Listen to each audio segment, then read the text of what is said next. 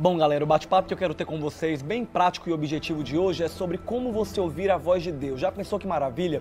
Você ser guiado pelo Espírito Santo? A Bíblia fala aqui em Romanos capítulo 8, versículos 13 e 14 o seguinte: Porque se viverdes segundo a carne, morrereis, mas se pelo Espírito mortificardes as obras do corpo, vivereis. Porque todos que são guiados pelo Espírito de Deus, estes são filhos de Deus. Sabe, eu tenho certeza que você, como eu, gostaria de ter a oportunidade de errar menos e de acertar mais, de conhecer as pessoas, de saber qual é a boa, perfeita e agradável vontade de Deus para a sua vida em todas as áreas. E a Bíblia fala que isso é possível sim. E para isso você precisa ser guiado pelo Espírito Santo. Você precisa ter a tua vida espiritual tão fortalecida e tão sensível ao ponto de você conseguir sentir e conseguir perceber qual é a direção que Deus está te dando para algo. Isaías capítulo 30, versículo 21 fala que quer você se volte para a direita ou para a esquerda, uma voz por trás de você dirá: Esse é o caminho, andai por ele. E para que você possa ter essa direção, para que você possa ter essa percepção, você precisa primeiro calar algumas vozes que tentam confundir a tua mente, para que você não ouça a voz do Espírito Santo em você. E a primeira voz que você precisa calar é a voz da carne, a voz dos seus desejos carnais. A tua carne, o teu corpo, a Bíblia fala que ele já foi concebido em pecado pecado. E por isso você não precisa e não pode ceder às vontades da sua carne. Sempre que a sua carne tentar escolher algo pela vista, pela visão, ou quem sabe por alguma ambição, tenha muito cuidado e cale a voz da sua carne. Não alimente os seus desejos, não alimente as suas carnalidades e fraquezas, para que você possa ouvir a voz do Espírito Santo. Outra voz que também tenta a todo instante nos confundir é a voz da alma.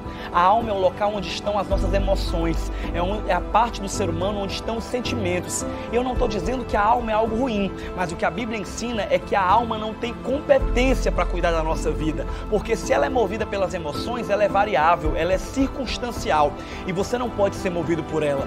Nós vemos no livro de Salmos várias vezes Davi, né, controlando a sua alma. Tem uma certa feita que ele abre a sua boca e diz, né, por que te abates, ó minha alma? Por que te perturbas dentro de mim? Lembra-te do Senhor. E é por isso que você pode pode, é claro, ouvir a sua alma, ser sensível, mas você não pode deixar a alma decidir por você. Então cale a voz da sua alma. E quando a emoção e o sentimento quiser falar mais alto que o espírito, que o espírito tem a autoridade, o domínio e as rédeas em sua mão.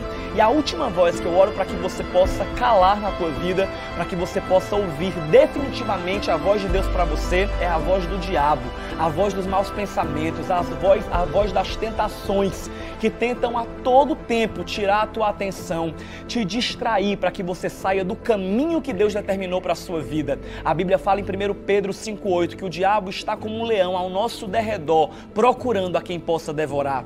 Que em nome de Jesus você não ouça as mentiras do diabo, que diz que você não é digno, que diz que você é culpado, que diz que você não é capaz, que diz que você nunca vai ser feliz. Cale essa voz através da voz da palavra.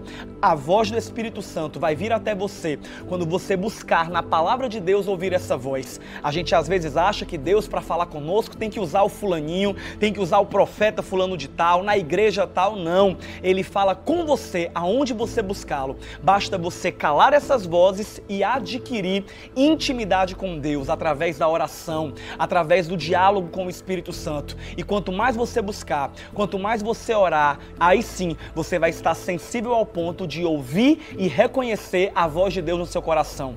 Eu oro para que Deus abra os seus ouvidos e para que Deus abra os seus olhos para que você seja guiado pelo Espírito Santo e não pela carne, não pela alma e não pelo diabo. Seja guiado por Deus, que o Senhor te mostre a escolha certa, que o Senhor mostre para você as pessoas que devem andar ao seu lado e aquelas que usam de engano, que Deus te deu discernimento e que você seja guiado pela palavra e pelo pelo Espírito através da oração. Que Deus te abençoe e que essa palavra possa ser verdade em sua vida, em nome de Jesus.